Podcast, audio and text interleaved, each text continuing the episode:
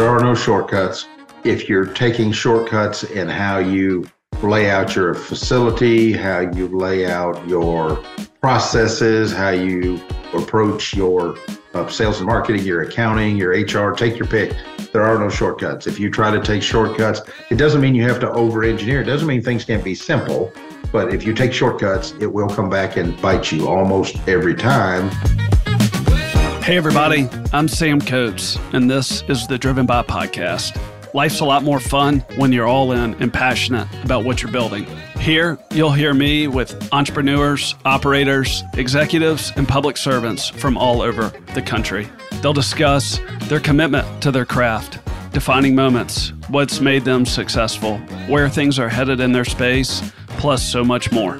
This podcast is produced by the team at drivenbysamcoates.com. And for more information and episodes, go to drivenbysamcoates.com backslash podcasts. Before we get to today's episode, here's a quick word from our sponsor for today's podcast.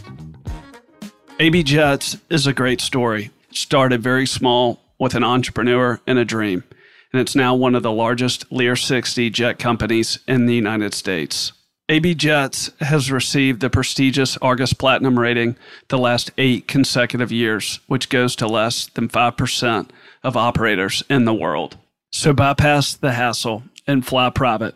Go to abjets.com for more information or call them at 888 520 JETS. Hey, everybody. Happy early Thanksgiving to you and your families, for those of us in the United States and a few other countries that celebrate it. My guest today is Danny Palo. Danny is the CEO of Vital Records Control. It's an incredible growth story of an information management company that started almost 40 years ago when they did just at $300,000 a year in revenue out of Memphis, Tennessee. And now today, 80 markets across the United States and they do $300 million a year in business. VRC has 2,000 employees, and Danny has a very non traditional path. His first job prior to this company was flipping hamburgers, and he dropped out of college, and he's run this company for close to 40 years. VRC Networks is one of the leaders in their industry, and they have no plans to slow down. So please enjoy my conversation with VRC Network CEO, Danny Palo. Danny, great to see you. Thanks for doing this. My pleasure. Good to see you. So I read that VRC started in 1981. Is that right? Um, VRC, as it's known, started actually in March of 88, but the precursor company to VRC, the foundation, that's absolutely correct, started in 1981. And you started in 1985. That is correct, August of 85. And you were in college. Um, I was just starting college. Uh, um, I had only had one job in my life, uh, flipping hamburgers uh, up to that point, and uh, was going to college. I'm old enough; it was Memphis State. Um, was going to college at Memphis State in the mornings, and was a delivery route driver in the afternoons for a company called NST, which was the precursor to uh, to Vital Records. And as you know today, you have 80 actual locations. Correct. Yet you serve 200 markets across the country all over the United States, including the Bahamas, and you do well over $100 million a year in revenue. Is that right? And you have close to 2,000 people. We're in 80 physical markets, uh, 26, 27 states. We service every state in the United States except for Hawaii. I have a lot of my team that's volunteering to help get Hawaii going, but we're not uh, in Hawaii yet. And that includes Alaska. And the only international location is in the Bahamas. Sales are a little closer to 350 million rather than 100 and yeah we've got about 2000 employees. That's correct. Yes sir. I just didn't say the number because i didn't want to be that's something that you keep close. But given your background that you dropped out of college started the one job you had flipping hamburgers and now you're ceo of this company what did you see at that time? Or when did you start to know that this was more than just a job to get you through college?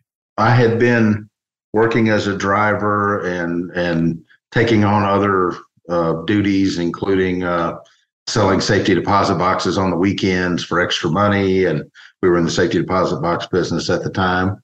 And uh, my uh, manager gave her notice. She was terrific and uh, but gave her notice she was getting married and and big life change for her and and uh, a 24 7 365 operation like like our company just didn't didn't make sense for her anymore and um, you know i went to my boss and just said hey you're probably going to ask me to help train her replacement uh, I'd rather just have that job, and uh, I'll go to school at night, and and and I want to be the manager. And uh, he said, "Nah, no way, no way."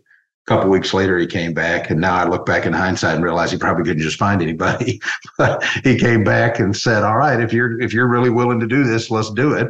And so my either the second half of my sophomore year or the start of my junior year, I took over as the manager of this uh, of NS&T and VR Vital Records didn't exist yet.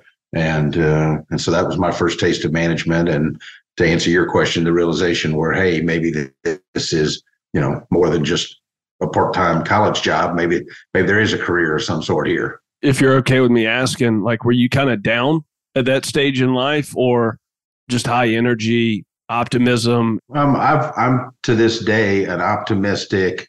I don't like to do things that are risky, but I am willing to take a little risk, um, whether it be with you know with myself or whatever the the the topic may be. And uh, I've always had plenty of self confidence. I'm not afraid to uh, uh, to fail. You know, you just you you you got to be willing to get out there and and and and have the gumption to to to do things and. Um, so, so for me, it was a, it was a natural. I got this. I got this I'm probably more tempered now. I was probably much younger, much cockier, uh, uh, you know, 35 years ago. But uh, today, I like to think I'm a little more tempered. But I have always been more optimistic than most of my partners and the and the and the and and friends and business people that I interact with. And none of that's negative. You need the right balance of of optimism and pessimism in any in any group of people. And I'm just always going to be more on the the optimistic side of things.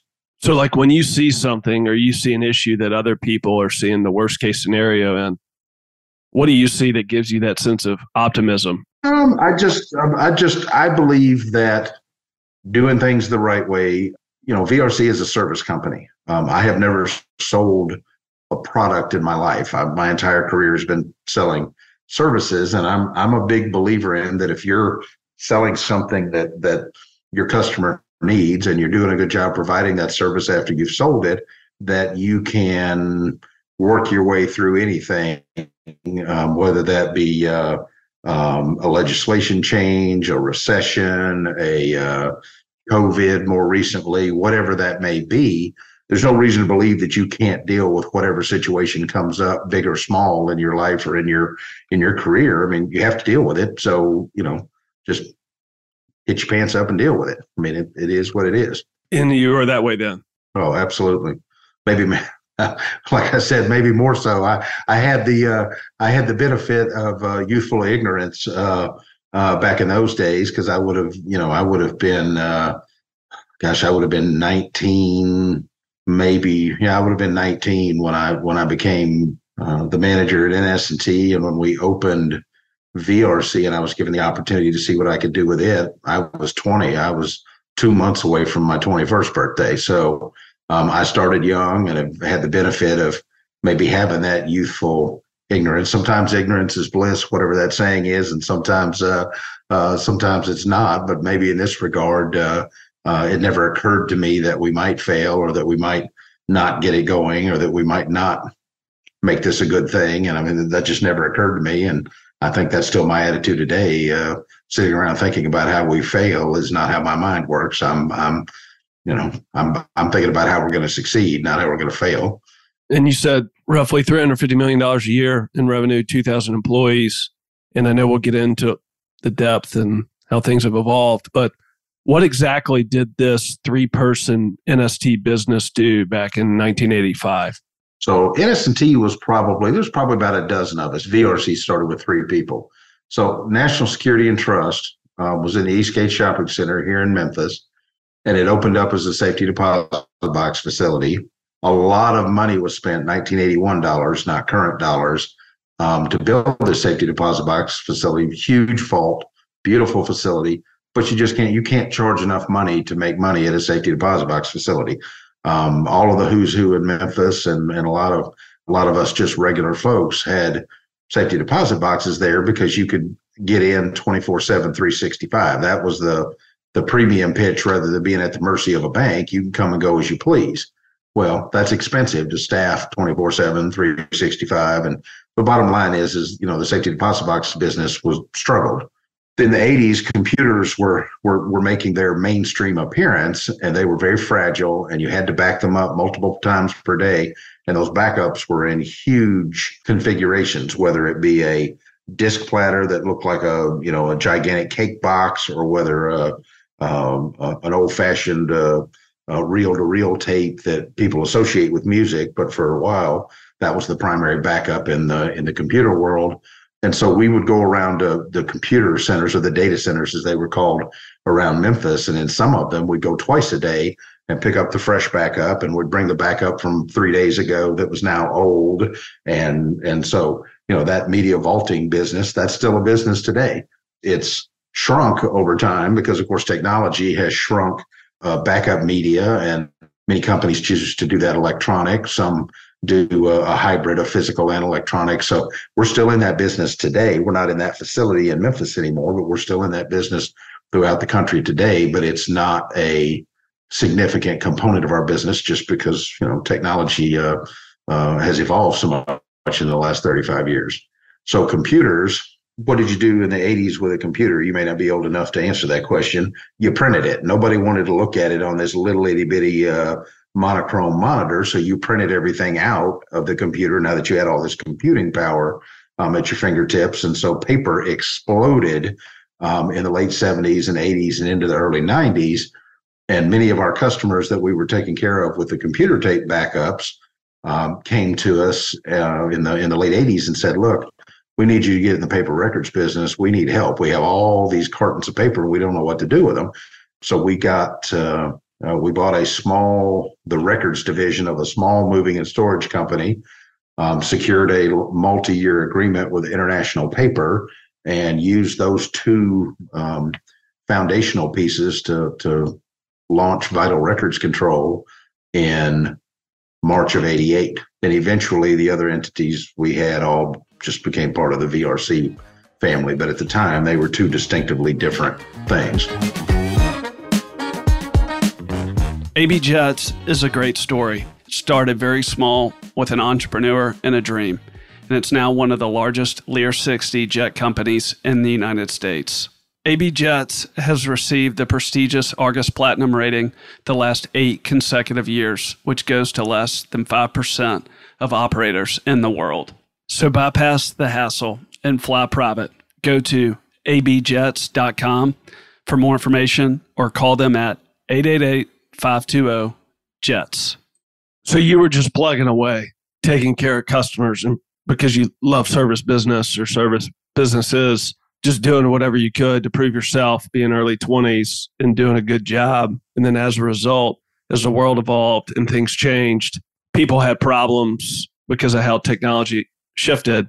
And then they just said hey we need you to figure out a solution but you had that trust. Is that fair? Oh yeah without a doubt. The the trust that we earned at ns&t doing doing the media vaulting backup and the high level of service that we provided without a doubt provided the opportunity for vital records to exist because the other options you had think of companies with warehouses. You had moving and storage companies mini storages whatever where all these boxes full of paper were going. Well, there was no inventory management, no service to move the boxes from the office to the storage site and back. And when you needed to retrieve that that Palo file, uh, uh, where were you going to find it? And how were you going to find it? And so things that within my industry um, would be taken for granted today, back in the mid to late 80s, you know, these, these were completely foreign concepts uh, particularly in, in a smaller city that maybe was a, a few years behind the bell curve uh, at the time.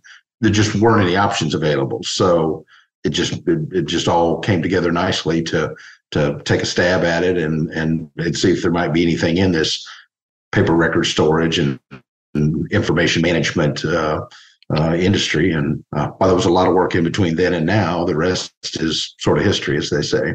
Was it fun? I still love going to work every day. I don't love the. Uh, I don't mind saying I don't. I, don't necessarily love the monotony of uh, of managing all of the various pieces and parts that go. I do it, and uh, uh, and I do enjoy it in a sense. But I I thoroughly enjoyed back in that day and probably those couple of decades where we were just doing we were just out doing it, you know. And um, there's a lot of people in our industry that started and and had medium, small, medium, and large size dreams. And I always had large dreams for VRC, and and uh, uh, perseverance is a is a vastly underrated skill. And um, yeah, I love what I do. I loved what I do then. I love what I do now, and and uh, we just had a lot of fun building VRC. I mean, we just I've got a core group of amazing people. Many of them are still with me. A few of them, unfortunately, um, or not have either passed or or retired or whatever the case may be. But I still have a lot of that that group that just help us get it done. Uh, and and you know we just we had a blast along the way doing it. What do you think was most important to them to where you had that core group for the most part that made it all the way through? Aside from the obvious, as a company is growing, the people that are helping making it grow um, VRC is very much a company, and it's true today. You get out of it what you put into it. So if you if you get in and put an effort in, VRC will reward that effort. And so certainly, I think that's part of the appeal to that core group, and and hopefully even some of my newer folks that if you if you get in and and and lean in and and and uh, and get after it, then uh, VRC will reward that. We're we're we're we're you hear so many horror stories of companies where you go in and no matter how hard you work, everything is cookie cuttered and you know monotonized and and and all of that. And I don't know anything about it because I've only worked at, at, at really the one place my whole life. But at VRC, I've just got that group that took great pride. So a they were able to grow and provide and raise their families and provide for themselves as as as their roles and their and their compensation and their responsibilities grew, but also who wouldn't take great pride in helping build something? You've helped build it. You you know it's as much their baby as it is my baby. And and uh, so th- there's a real uh, you know with that group there's a real spirit of uh, you know we got this. And uh, those are the people i lean on when when when there's something challenging or customer needs something. Some of the challenges are really positive. A customer needs something that seemingly would be impossible to do. I lean on that group and say you know we we we, we thrive on impossible around here. Let's figure it out. In my office i have a cutout uh, slogan that uh, quote by walt disney that says um, you know uh, it's kind of fun doing the impossible because uh, I'm sure uh, I've not read a, a, biography on Mr. Disney, but I would suspect he was told many times early in his career that he's crazy building Fantasyland movies and Fantasyland uh, uh, amusement parks. And I heard a lot that uh, the records management industry was going to go away, and that you know warehousing and service companies don't make it, and you know this this you know I heard a lot of that, and candidly I ignored it then, and I ignore it now. Could you share one or two of the hardest times you've been through in this business that you feel comfortable sharing? You know, a couple of personal losses in the last two years. I've lost three of the, um, you know, just really pillar members of, of, of my team. Um, uh, as I said, I started young and I had folks that I guess uh, I don't really talk this way, but that worked for me. I, I view us as working together, not somebody works for the other one, but um, that, that that worked for me that were you know significantly older than me, and I always felt like I got more out of the relationship from them and their experiences than I was able to re- in return give to them, and I have lost um, some of that, and that, and that talent is so hard to replace that that innate trust where I don't even have to, I, I wouldn't even have to reach out to uh, these couple of guys. Uh, uh, if, if an issue went across their desk, uh, positive or negative, they knew exactly culturally how we wanted to handle it, how I wanted it handled. And, you know, those are hard to replace when, you know, there's just certain people when, when, when you lose them, it's just really, really hard. So um, that was very challenging for me. That's fairly recent.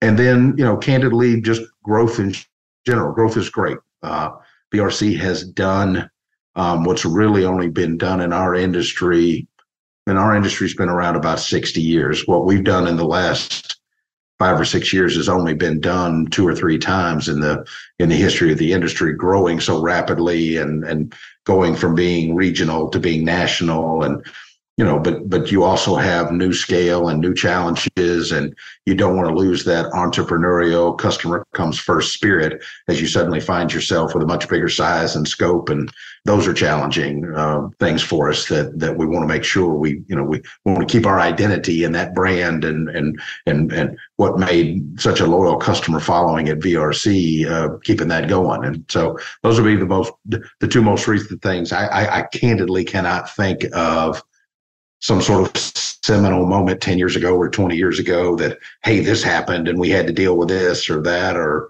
or or whatever. Maybe our business just isn't that exciting but you know uh, you know we, we I, I can't think of anything that was this this seminal crossroad of we had this problem we had to do this that or the other. Uh, um, we've just been very um, heads down pencils up growth minded uh, take care of the customer and the growth will come and that's worked very well for us for you know, four decades. And I guess your business is so integral to how the company operates and works that it's stable. That's at least Danny's secret sauce. I take great pride in the fact that I know that a customer needs the services that we provide. They don't have to use VRC to get those services. They can do it themselves. They can use a competitor. They can, you know, we're we're not the be all uh, catch all be all, but I know they need it. It's in in COVID terms, we are an essential service. Uh, people need help with their information governance, regardless of how they choose to to get it. And so, um, I've always been able, even at a even at that young age, that cocky young guy we were talking about, I've always had the ability that I, I know when I'm sitting across the table from somebody and having a conversation, I know they can use what we sell. I'm not trying to convince them whether or not what VRC does makes any sense or not kind of like a bank. A bank is trying to convince you to deposit your money into their bank. I'm trying to convince you to deposit your information into VRC, whether that's digitally, whether that's physically, whether that's a hybrid of the two, whether you're asking me to take your physical and slowly convert it to digital, whatever you're doing, we do all of that.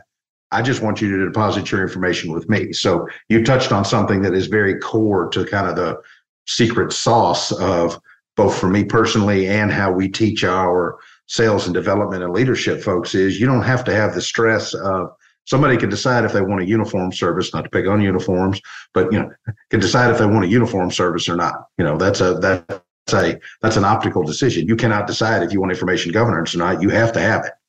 Now you can do it different ways but you know that was a really that's a really uh, in tune question to ask. That's a big part of the secret sauce around here. What could you share?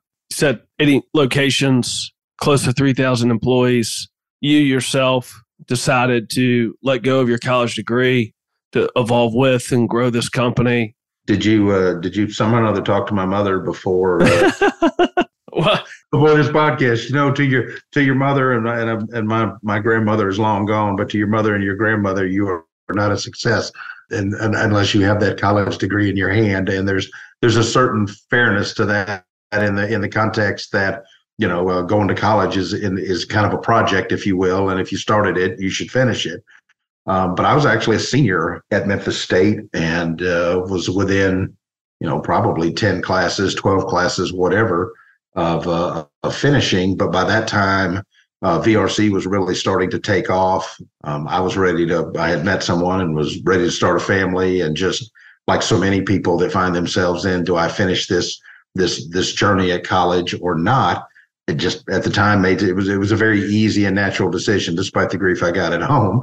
Uh, you know, it was a very easy decision for me to say I'm going to focus on this for now. If it doesn't pan out uh, over the next couple of years, I'll still be in my my young 20s. I'm young. I, you know, I can I can go back and finish. I only need a couple semesters, and uh, uh but it was a pretty crushing burden to run a 365 24 7 you know uh, business that's trying to grow and you candidly are running behind a little bit because uh, you know I, I I didn't know everything I needed to be doing in the exact order that I needed to be doing it. Uh, you know, I was literally the proverbial cart in front of the horse. I didn't have that college degree. I didn't have that previous experience running something to to help me at VRC. I had great mentors and a, and, a, and amazingly supportive board of directors that saw something in me to to give me a chance to get in, flounder a little bit, and figure it out. But it was just unfair to the to the business and to myself. Uh, college just became just became secondary, and uh, I still tell myself I'm going to go back and do those last classes. I'm going to do them at Kansas this time, but I keep telling myself I'm going to retire and uh, put a Jayhawk diploma on the wall and finally make my mom happy. But uh, it just it just it just got to where it just wasn't that important to me, and obviously it panned out and worked out just fine. But at the time, it was a you know it was a controversial decision within the family for me to uh, you know not go on and finish up, uh, particularly being so close. But just you do what you got to do. Yeah, well, two things. One, you know, take whatever I say with a grain of salt, but 40 years of commitment and focus and execution, I think that would be the whole point of uh, any degree.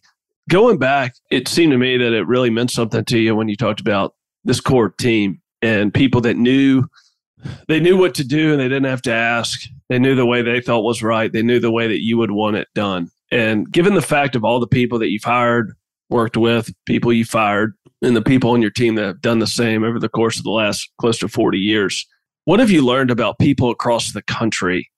Who's actually productive? Who's valuable? And what to look for, regardless of what the resume says? I am a big believer, um, and we're in the process of, of filling a newly created um, executive position in fact, within VRC. And so I've been, I'm the world's worst interviewer because uh, the qualifications and all that are great, but you know that that uh, any any interviewer worth their salt can can work their way through that. I spend most of the time when I interview working on the how fit, and I'm very candid and upfront with whoever I'm talking to. I set the table with, look, I may jump around a little bit on you, but I'm I'm doing it on purpose. I want to make sure that VRC is fit for you And I want to make sure you're fit for VRC. The worst possible thing for both of us is for you to come to work here and we realize uh, this uh, this isn't it. And so that's a lot in our culture, at least at the senior level, is when you're when you're when you're interviewing uh, employees, are they going to have the right personality and sort of um, can-do gumption to fit in at VRC? Um, if you if you're looking to to come in and and and you know strictly watch this group do this and this group do that. VRC is not for you. We are very much a roll up your sleeves, uh, uh, get it done. You had mentioned my relatively new, she's only been with me a couple of years, CFO.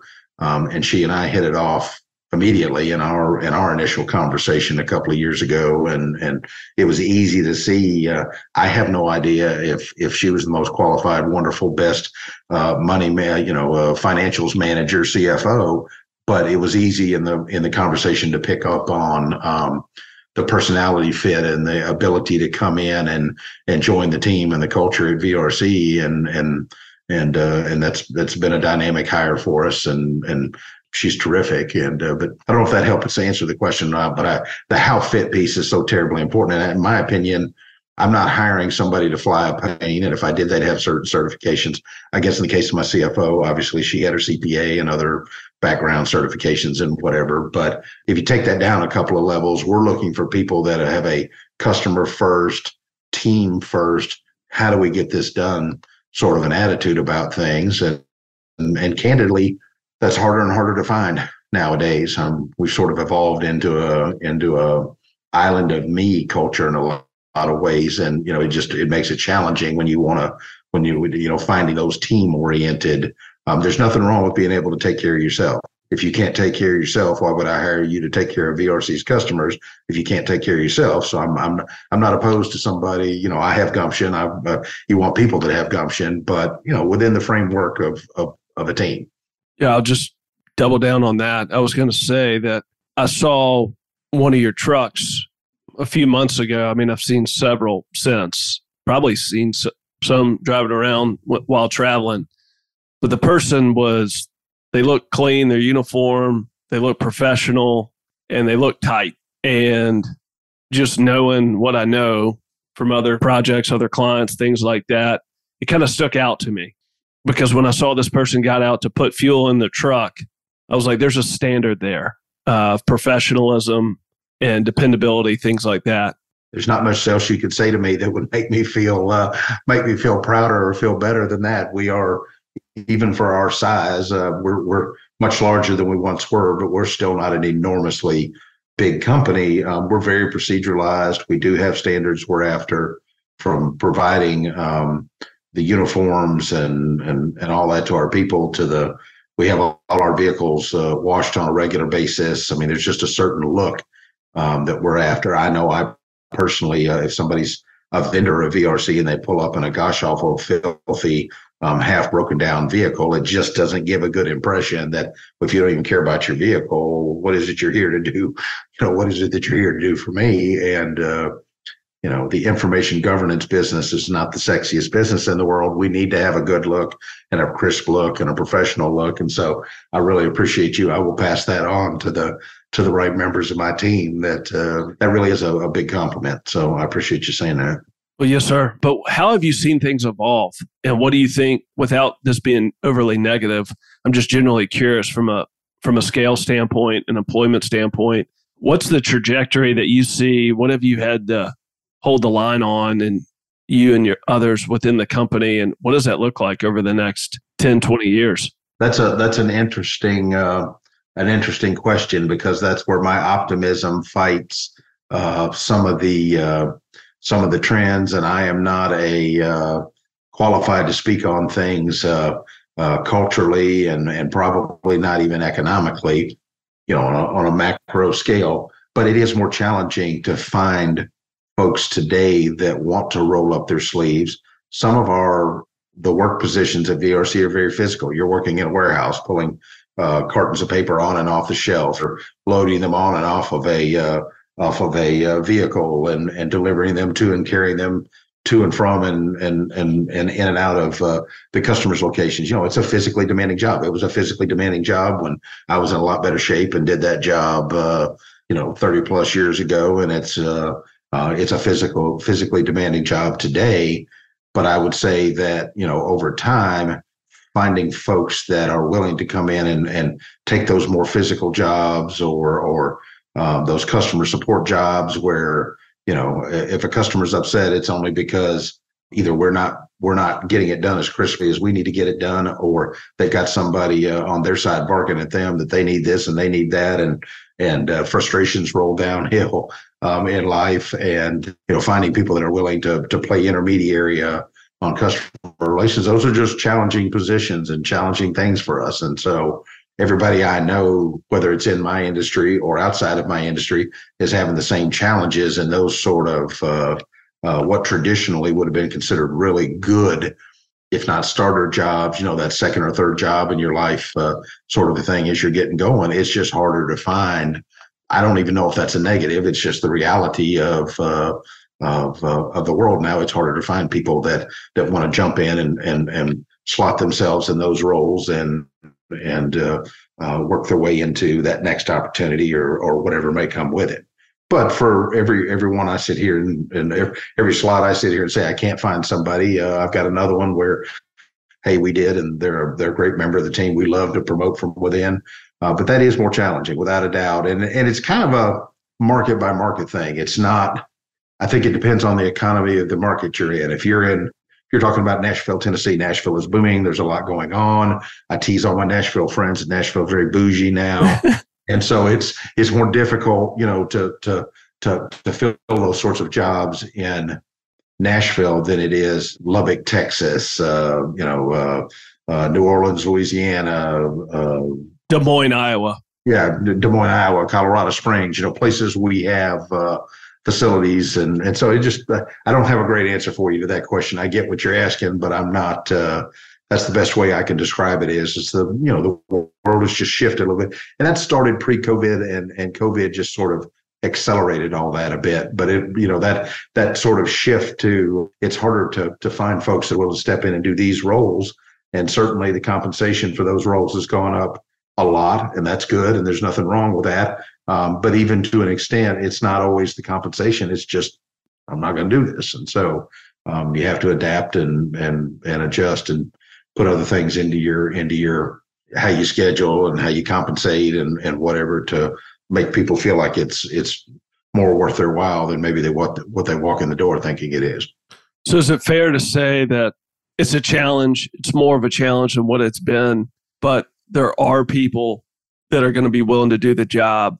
And some markets are easier than others. And ultimately, it comes down to people's values, how they're raised, things like that. Um, yeah, to, to an extent, that's where I said I'm I'm not qualified to offer an opinion on the socioeconomic uh, uh, whatever's of the world, and I, I wouldn't pretend like I am. But um, yeah, it just it it depends on the market, and we have a fantastic team in Nashville. It's just always more challenging when we have an opening in Nashville to fill than it is. It typically takes a larger pool of candidates and a little bit longer runway to fill a position there than it does in Milwaukee, Wisconsin. Just Nashville is kind of booming, and, and people have more options to um, to explore and compare, and and uh, you know it just is what it is. But yeah, I mean, you there's still plenty of people out there. Uh, um, you don't have to have a, uh, a, degree. You don't have to have some sort of an advanced skill set for you know 90 plus percent of the jobs at VRC. You don't have to have you know this long list of of prerequisites in order to come and work and provide for yourself at uh, at VRC. So to go back earlier to how things have evolved. So when computers became mainstream, what you're saying is you already had paper and paper management, but then when things started to be printed, that just exploded your space. Obviously, paper's been around a lot longer than computers, but where paper would have been growing through the 50s, 60s, 70s, would have been growing by some single di- digit percentage um, as companies did the work they were doing. And then ultimately, all the financials would have been done on paper and so forth. But once you had computers become more mainstream in the 80s, everybody was printing things out of the computers and writing on them and making their notes and then doing reports and what today people take for granted um, just the advent of the word processor rather than a typewriter uh, now all of a sudden you can you can just make volumes of uh, presentations and memos and letters and and things that you would have been more judicious about previously because you were having to manually type them uh, and it's not three uh, ladies or men that that the only ones that can operate the typewriters. Everybody in the office suddenly is is computing and and and spitting stuff out, and so paper just suddenly was exploding and growing by twenty percent a year instead of you know seven or eight or I don't know what the exact stats are. But you had a period of time there where where I think the the the business community uh, uh, felt like. Uh, uh, they were going to get buried alive under paper, and so that that in turn eventually put the push to how do we get things to stay in the computer? How do we get more digital? How do we, even if we take it out of the computer on paper, how do we scan it and get it back into the computer digitally? And so that balance still goes on today. So there's still growth in paper even today, but it's back to being, you know, low single digits and not out of control double digits. And and as I said earlier, you know, VRC, we have a, a thriving digital component of our business, and we still have that sort of backbone physical paper record storage uh, component of the business. And so, you know, there's a good balance of the two. And so then when personal computers, office computers continue to become more mainstream, people are printing documents. So then that flooded the market with with paper. And then when things needed to start being stored digitally, that was almost like this really wonderful intersection for you to where you were still driving with the opportunity of paper, but then you're also creating solutions digitally where people needed that organized, stored, and legally and HIPAA and everything like that. Is that fair? That's that's absolutely fair. At some point, any company could decide to store their own physical records and either come up with their own system or buy an inventory management system or whatever the case may be. But when you get into the more complexities of uh, of workflow management and and getting the getting the mail scanned in or the final uh, uh, reporting scanned in or the workflow to uh, you know, automate your lockbox or whatever the case may be. Those are the things where big companies are really good at that because they spend a lot of money figuring it out. But your SMB, your small and medium companies, um, they need help in that space. And so VRC uh, over the last 20 years has has grown that component of its business. Uh, it's a significant portion of uh, of what we do today. And so today we tell people when we sit down for the first time is look, um, if you've got physical records you want to store, awesome. We'd love to have them. If you've got uh, digital records that you need organized and some sort of software layered on top of them so you can find what you need when you need it. Great, we do that too. The reality is, is most com- most companies have a little bit of both of those two things, and so uh, it doesn't make any difference to us if we're selling you physical or digital. Uh, we just again go back to my statement a few minutes ago. We just want you to deposit your information with us. what what form it's in is irrelevant to us. I've heard, not from you, but I heard that there's a obviously a well-known family out of the Memphis market that was one of your backers or investors. Is that true? Sure. So the the Belz family, B E L Z, uh, the the proud owners of uh, the Peabody Hotel, Jack Belz, uh, or, or or Mr. Belz, as as I refer to him, and and other members of the family and of, and of the Belz team, they were the original owners, along with other prominent Memphians. We had some attorneys and uh, various other prominent Memphians that made up um, the original ownership of VRC, a fantastic group of people that I am uh, uh, forever indebted to for not just the opportunity, but the additional opportunity to just learn from really successful people that um, not everything they touched um, was successful, but they learned from those uh, failures. Another favorite saying of mine is a Nelson Mandela one of uh, uh, "I never lose. I either win or I learn," and uh, I think that those are absolute words to live by. Um, and and and really from somebody who you know when you think who said that really really resonates. And but no, the Belzes are are um, fabulous. Uh, they're no longer involved with with VRC, but they are just a, a tremendous family, good business people, even better people people. You know everything that is VRC. Uh, you know it was their their baby for you know well over thirty years, and uh, just fabulous folks. And now you have a an investing partner owner in Windjammer Capital. There's only been two owners of, of VRC. So you had the the Memphis group that owned VRC until early 2017 that group. Um, I was the uh, uh, the baby of that group, the board, if you will. I was the sweat equity guy, the the younger guy um, of that group, and for a variety of reasons, uh, not the least of which is they recognized that you know the business had a real opportunity here, and and the current structure and approach to things at, at that time was just going to hold the business back. Um, and so uh, a, private equity firm bought uh, VRC in uh, March of 2017, and so we've been with them for the last uh, six and a half years, and and uh, we are um, seven times the size we were six and a half years ago. So it's been a uh, an equally tremendous partnership with with private equity that we had, uh, you know, with the Belzes and the Lazaroffs and the and the and the and, and our other Memphis uh, owners. Just just both groups very, very similar in in a lot of ways in their in their approach to doing things right and, and investing in the business, but but also different. And you know, private equity is very aggressive, where you know, understandably, uh, privately held business would be a little more conservative and just you know uh, a lot of things alike and a lot of things different. But you know, twenty uh, something years of of getting to work with with with the Belzes and the other members of the board um, prepared me well for the private equity world and and and and that approach too. We were already running a, a a business in the right way when private equity came along. So we didn't, we, it wasn't an additional learning curve. It was just a matter of doing more of what we were already doing.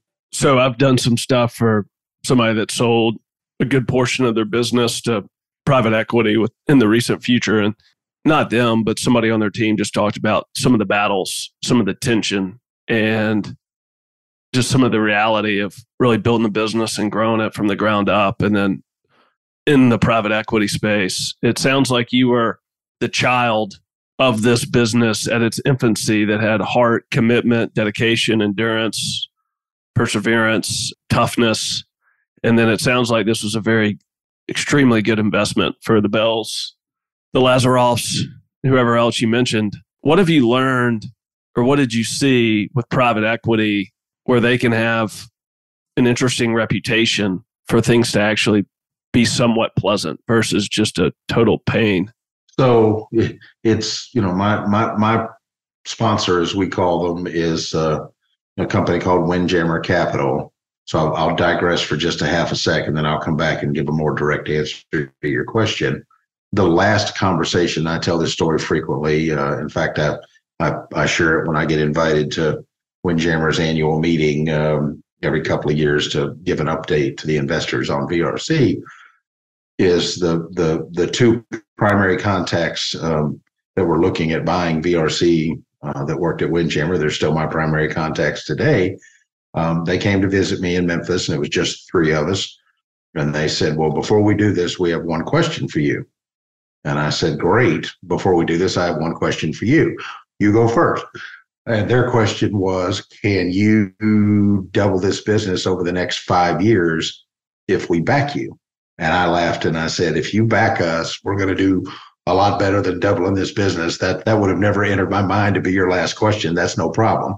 Um, they love that bravado because a lot of the the companies you buy, it's not their fault. They may not be in an industry where that was an opportunity and what whatever. It's it's a self serving comment, but I, I, I kind of chuckled and said that's no problem. And as I mentioned earlier, we're seven times the size we were uh, six years later. We're seven times the size, much less only being double. So that was no problem.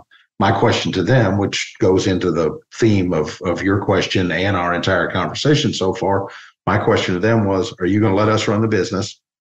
And this has to continue to be VRC. I can't, as much as I want to do this deal and as much as I see the personal opportunity for me, if this is not going to continue to be VRC, I can't, I, I, I can't do it. I'm, I'm, I'm, I won't do it. And, uh, they kind of chuckled and said, "We don't want to run the business. Uh, we don't have any extra people. We're going to come over and put in the middle of your business as long as you're uh, uh, running the business the right way and the legal and ethical and correct way, and you're hitting your numbers, you're going to run the business and we're going to provide you capital. We all sit around and tell each other that story from time to time and kind of laugh about it. But, you know, it was a very poignant, you know, straight to it. So going back to your question, as with so many things in my life, I don't know why I have all the blessings that I get. And, you know, uh, Windjammer is just uh, was a terrific uh, blessing. They are a terrific partner. Um, they are super intelligent uh, business people. I again, I, I, ashamedly, I've helped make them a lot of money, but I have ashamedly feel like they they give me a lot more than I give back to them uh, as far as the knowledge exchange goes. Uh, but you know, they are just, just they've been terrific to work with. I have heard many of the private equity horror stories that you're alluding to.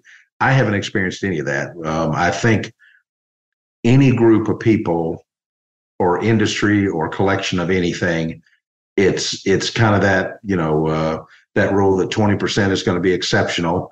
I'm fortunate that Windjammer is in that twenty percent that's exceptional. You're going to have twenty percent that are horrible of any group, and that's the that's the the portion of the group that everybody wants to talk about. And then you've got the other 60% that's just kind of in the middle. It's hit or miss in what you're going to get, but I have not experienced any of the negativity. I've heard a lot of the stories, and uh, you know, when I'm at the different conferences, and so I'll hear different things about uh, folks and their sponsors and this and that and the other. But I, I'm completely unqualified to have any commentary on that at all. I couldn't be any happier, and uh, um, they are just pro VRC. They want it done the right way. Um, we are very much in complete alignment on on what we're doing and how we're doing. What do you think the Belz family and others saw in you where they bet on you? You know, I, I, I would occasionally tease Mr. Belz about what were you thinking? I would no more hire a cocky 20 year old, uh, or in his case, promote a cocky 20 year old kid to run a department or division within VRC, much less some sort of startup entity. And uh, different times, we're talking you know late 80s versus versus you know we're in the 2020s now. Um, he would always look at me with a twinkle in his eye um, and by the way uh, jack belz is the singular most intelligent and gracious person you probably ever have an opportunity um, to meet. But he would look at me with a twinkle in his eyes and say it worked out didn't it?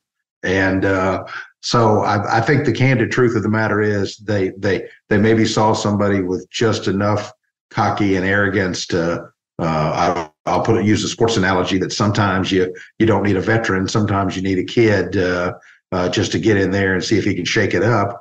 and the reality is they didn't have much to lose. Uh, uh, it was still an investment, and VRC was a was a startup opportunity. But the reality is, in the scheme of things, it wasn't an, a, an enormous portion of the of the of the investment portfolio for for the for the family or for the for the other owners. So there was a, a fairly light amount of risk to say, hey, uh, there's huge upside here. Uh, and very little downside and and and this guy really wants it and thinks he can do it so let him have it and so um, I don't know if it's so much what they saw in me or maybe a little combination of the two, but I was answering that question myself kind of in a in a in a self humorous way, just to say I don't think they had much to lose. So you know what uh, what was the harm in uh, in letting him have a try at it? And uh, uh as Mr. Bell said, it did work out. It worked out for them, and it worked out for me. So uh, uh, who am I to question their decision making?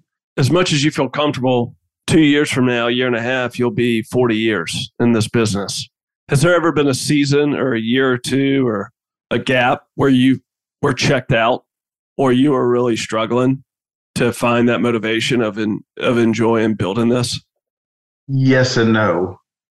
Never the business, never the team, never the the mission that we had going on with VRC. Um, there were some personality conflicts just part of the natural maturation of a, of a of a group that had been together 30 plus years. There were some personality challenges going on, you know, in 2015 and then 2016 that were weighing on me.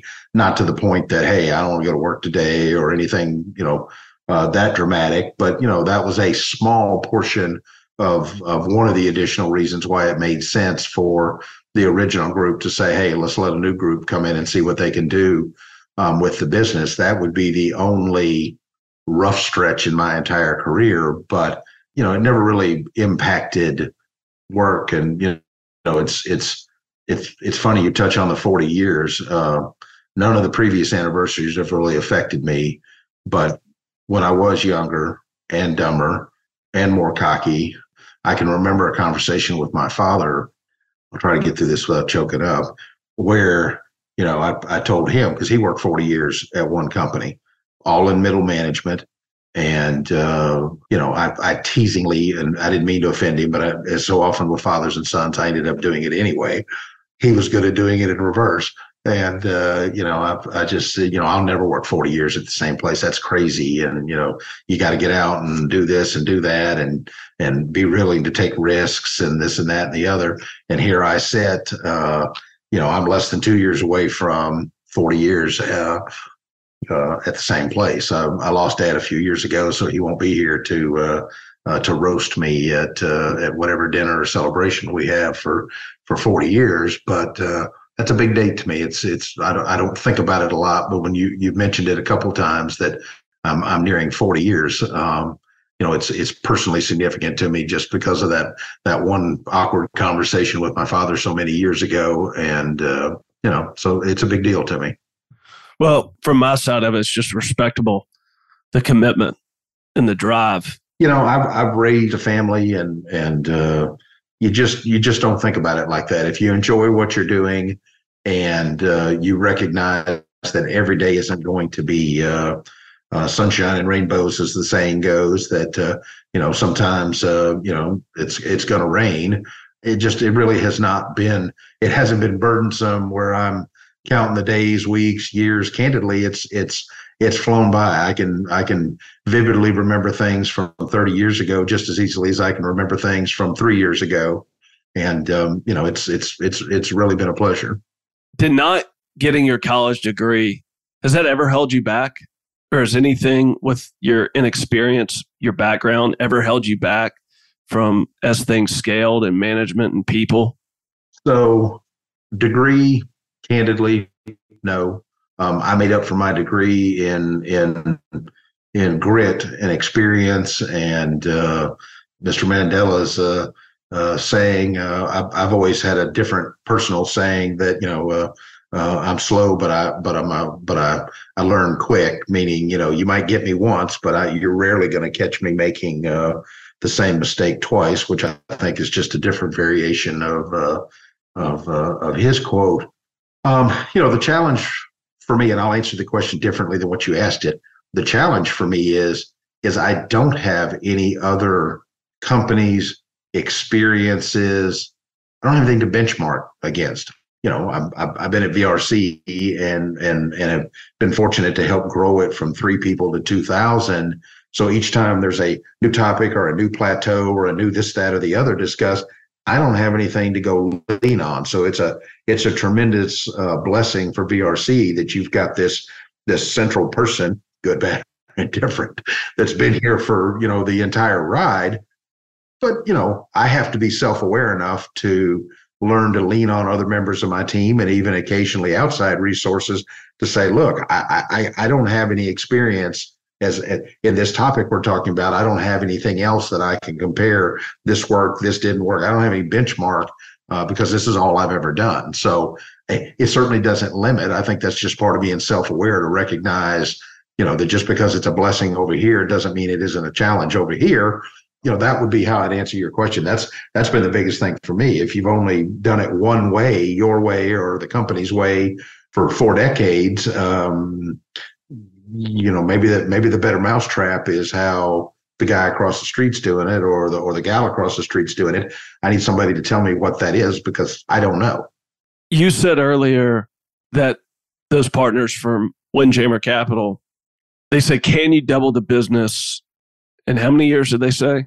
Five. And you said yes. And you said now you've close to tripled it. Is that correct? Um, no, we're seven times the size. Seven within five years? Well, we're seven times now. So within, we probably doubled the business within a couple of years. Uh, I don't know exactly what the milestone points would be, but at the five year mark, we would have certainly been, call it five times, probably five times the size in five years. And we're seven times the size and six and a half. So basically, we've been adding a turn each year, more or less. Uh, that's probably the best way to to say it. What was the potential?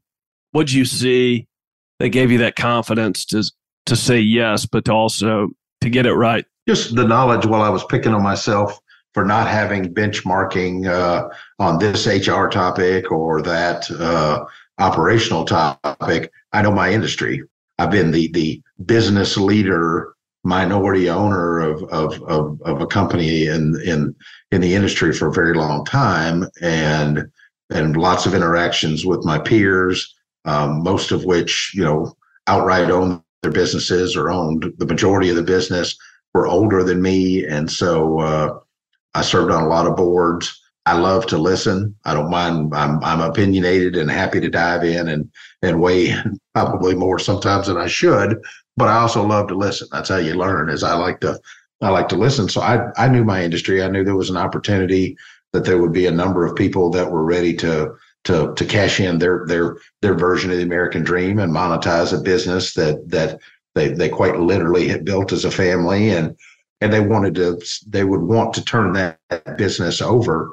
Dollars matter, but they also would want to turn that business over to um, a company or an individual or the combination of the two that they trusted. And that's where the VRC brand has always been so strong uh, in our industry. And so, uh, you know, I had a high degree of confidence that that we could get out and and and have companies that would we'd be able to merge into VRC. And as we merge those companies in, that would provide additional opportunities to gain new customers and new logos and and and new sales wins. And and so I'd love to tell you I was you know omniscient and knew exactly what was going to happen and all that. That's not at all what I'm saying, but I had the confidence to know we'd been doing this on a small scale with I'm going to call it the Belz Group for simplicity with the Belz ownership group, we've been doing this on a small scale for 30 years. VRC uh, had acquired a number of companies. Uh, we weren't new to having companies merge in with this. Um, we weren't new to going out and winning new logos and contracts that candidly a company of our size shouldn't have been able to go out and win. So to now have the capital and and what we believed based on the business plan, we would grow the footprint. I knew we we were already doing it. I knew we could do more of it with with more scale and more opportunity. And that's exactly what's happened.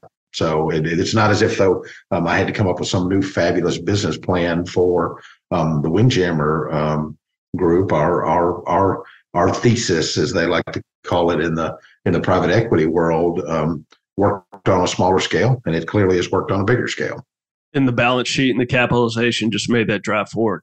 That's exactly right. the The key is the the access to capital and and and the willingness to uh, uh, take the risk associated with um, the extra capital, and that's the you know that's the private equity model is hey we'll take a little more risk uh, in in order to see if we can grow a business and and and get more uh, reward, and uh, in our case that's worked out very handsomely. What's most important to you from an acquisition standpoint, integrating that and making it go as well as possible? So for every deal we do, you know, we probably turn down at least two, if not three opportunities that either the geography didn't make sense for VRC, um, the revenue mix didn't make sense for VRC, uh, the approach to how the business was run doesn't make sense for VRC. It has, unfortunately, maybe it's got good good people and and good intent, but just isn't isn't a well run business, whatever the case may be. Um, you know that we've while we've been you know big in the in the acquisition space um, for a number of years now, um, you know, we are still relatively choosy. We, we're, we're having great success. We don't need to go out and do anything that is risky or or if it doesn't check all the right boxes, we just we're just not going to do it.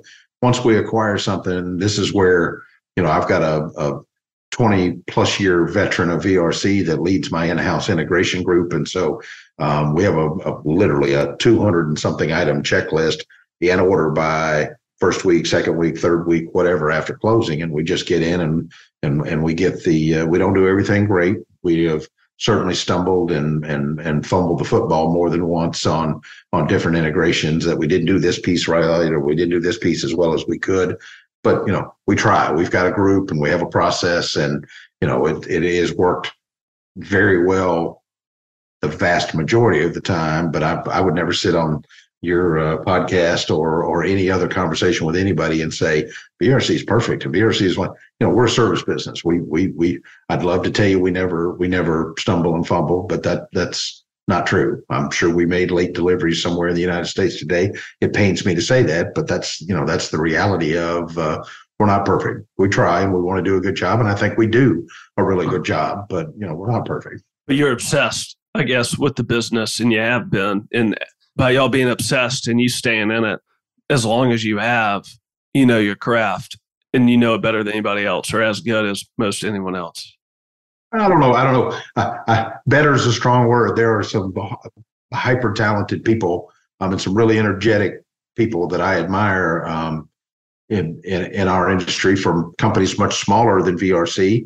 Not so much from the ones that are our size or bigger, but a handful of people um, so I wouldn't say better, but I would certainly say uh, competent and comfortable. But I, you know, better is a better is a strong word, and it's a relative word. Uh, there's more than one approach to things to get things done, and there's nothing wrong if if multiple people are using the same approach to get the same good job done. So not being defensive, but better better would be a strong word. Uh, but yeah, we're we're comfortable in what we're doing and who we are we recognize uh, I've used this expression a couple times and I wear my my team out with it. But uh, even if you've got a good mousetrap today, it doesn't mean you can't build a better mousetrap. And you know we're we're working now to build several areas of the business where we can use better mousetraps, uh, whatever that may be. Uh, our approach to uh, invoicing, our uh, approach to analytics, our ability to to you know get AI into the business, whatever the case may be um, you know, get busy evolving or, you know, get busy dying.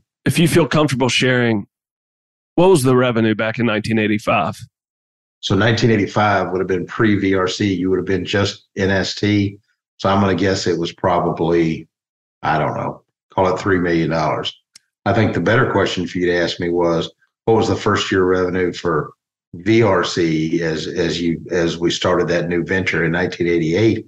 It would have been more like three or four hundred thousand dollars you know that first year as we were getting in and and and getting going and uh, and and trying to get the business moving forward your team your investors and yourself have grown a business from 300,000 to 300 million that is correct what have you learned and what advice would you give to any entrepreneur or any executive for that matter of a high functioning operation what have you focused on first thing in the morning, day in, day out? Doesn't matter what's going on to execute. There are no shortcuts. If you're taking shortcuts in how you lay out your facility, how you lay out your processes, how you approach your uh, sales and marketing, your accounting, your HR, take your pick. There are no shortcuts. If you try to take shortcuts, it doesn't mean you have to over engineer. It doesn't mean things can't be simple, but if you take shortcuts, it will come back and and and and and bite you almost every time. Um, and then I think it's important to understand what are the daily things that you need to either do or review or both to be successful. And obviously that's different for different people. For my my my folks in the markets, what, what we internally re- refer to as the field uh, team, you know, they need to be looking at delivery performance the day before and uh, uh, making sure first thing in the morning you ask what do you do when you get in first thing in the morning you best make sure that all everything's processed and ready and you're getting your drivers out the door and and and those ladies and men are ready to get out and, and get the customer serviced uh, because in the end getting the customer serviced is the top priority of the day. Whatever else we need to do administratively or human resource wise or whatever the customer doesn't care about that nor should they care about that. We need to weave that in between or after taking care of the customer. And um, you know and and you know lasering back to me you know my my my day starts out each day i'm fanatical about keeping my inbox clean i find it disrespectful for someone to send an email even if it's a salesperson that clearly got me off of some list they may get a response from me nothing more than please remove me from your list but i just find it disrespectful to not um, respond to an email. So I'm very fanatical about making sure my inbox is clean. And even if the response is, you know what, I forwarded this to so and so, or uh, hey, I'll get on, I'm on this and I'll get back to you. Or in the perfect world, here's your answer. I view my my internal employees as internal customers. That's the term I use when when training new. When I get an opportunity to provide any training or mentoring to internal managers or, or, or internal executives at VRC is we have external customers we have internal customers. My job is to give my internal customers what they need in order to be able to service the external customers. That's the circle of life within within VRC. So my my day revolves around, you know, it's a it's a pretty healthy mix of I'm doing things to help internal customers and I'm doing things to help external customers. It helps me just to just to you know compartmentalize it like that. Just being prompt high level communication responsibility and prioritizing the customer and top down and you're keeping things simple and that's how you've operated. And you're saying that's been instrumental we're all about keeping it simple uh, folks that come to work for us that come from larger organizations it takes a little bit culturally to adjust to we're not going to have five meetings about that we're not going to set up a a chat room about this. We're not going to do this about that. Uh, no, we're not. You know, we're we're we run we run lean. We got jobs to do. You're empowered to do what you need to do. Everybody needs to be informed, and nobody should be in the dark about what's going on. But we're not all going to be in the middle of everything. That's just not an efficient way to run a business. Got it. Last question I got. Could you just share for a couple minutes what to expect with AI with automation, with your work, how you've evolved and where you see things headed? So we're really excited. We don't use AI really for much of anything. A few third party software processes use it, but VRC has its own developments in our blood. We have our own software packages and always have for we basically sell four main things at VRC and three of the four we have our own internal software that that that interfaces with our clients and that and that we manage. So AI is very much on our radar of we've already identified areas within all three of those different software packages that hey we could ingest the requests from customers and use chatbots to populate those requests. They'd be more accurate. They would be uh, uh, that would decrease the sla by x number of hours uh, you know uh, there's a possibility for savings there um, et cetera. And then, you know, there's a lot of, especially on digital services, that you just can't do enough human uh, QA work that you know a, a, a, bot can get in and in seconds do what I could have a team of people doing uh, uh, for a week. You know, a chatbot can go in and do in seconds when you get the parameters built in for look for this and this and this from a from a from a QA standpoint. So we're really excited about that. and then there's you know a whole variety of other maybe lesser things that are that are down on our list. It's not going to revolutionize VRC, in my opinion, and it's not going to necessarily revolutionize our industry, but it definitely provides opportunities in our industry for better value for our customers, better SLAs, and uh, and better quality of the work that you know. Uh, um, I'm human, you know. I'm not anti-human, but you know the opportunity to be able to uh, um, use technology to to do all of those things I just described. Uh, you know, it's pretty exciting, and so uh, uh, that won't be instantaneous at VRC. That's a over the next couple of years uh, sort of a thing. And I know others in our industry are are looking at it and are excited about it too. But it's it's not we're not one of these industries where AI in the next year is just going to be taking it over and, and all of that. That's not the that's not I, I could be completely wrong there, but it's not going to be a VRC, and I don't think it's going to be within our industry per se. But we are excited. I'm not. I'm not anti that. I'm, I think it's terrific technology and applied properly can do some terrific things for us and others in our business. I could go on. I could do two hours easily. Just understand this business and how you took it from you and your team from three hundred thousand to three hundred million, and not stopping, and and your story as well. So thanks for doing this. This has been a blast, and man, you're you're a heck of an entrepreneur. Well, thank you, and and, and grateful for the opportunity. Uh, uh, it's easy to uh, it's an easy cadence for me. I feel like we've been talking for ten minutes. Uh, it's an easy cadence for me to to talk about uh, VRC and what the team has been able to accomplish. And so I appreciate the uh, the opportunity to share, and uh, maybe we'll do a follow up down the road. I love that. Thank you for listening to this week's episode of the Driven By podcast. If you enjoyed the show, please leave a review. Please subscribe to the show, and you can follow me on social, on Twitter and Instagram to join me for future episodes of the Driven By podcast. Hope you have a great week and see you next time.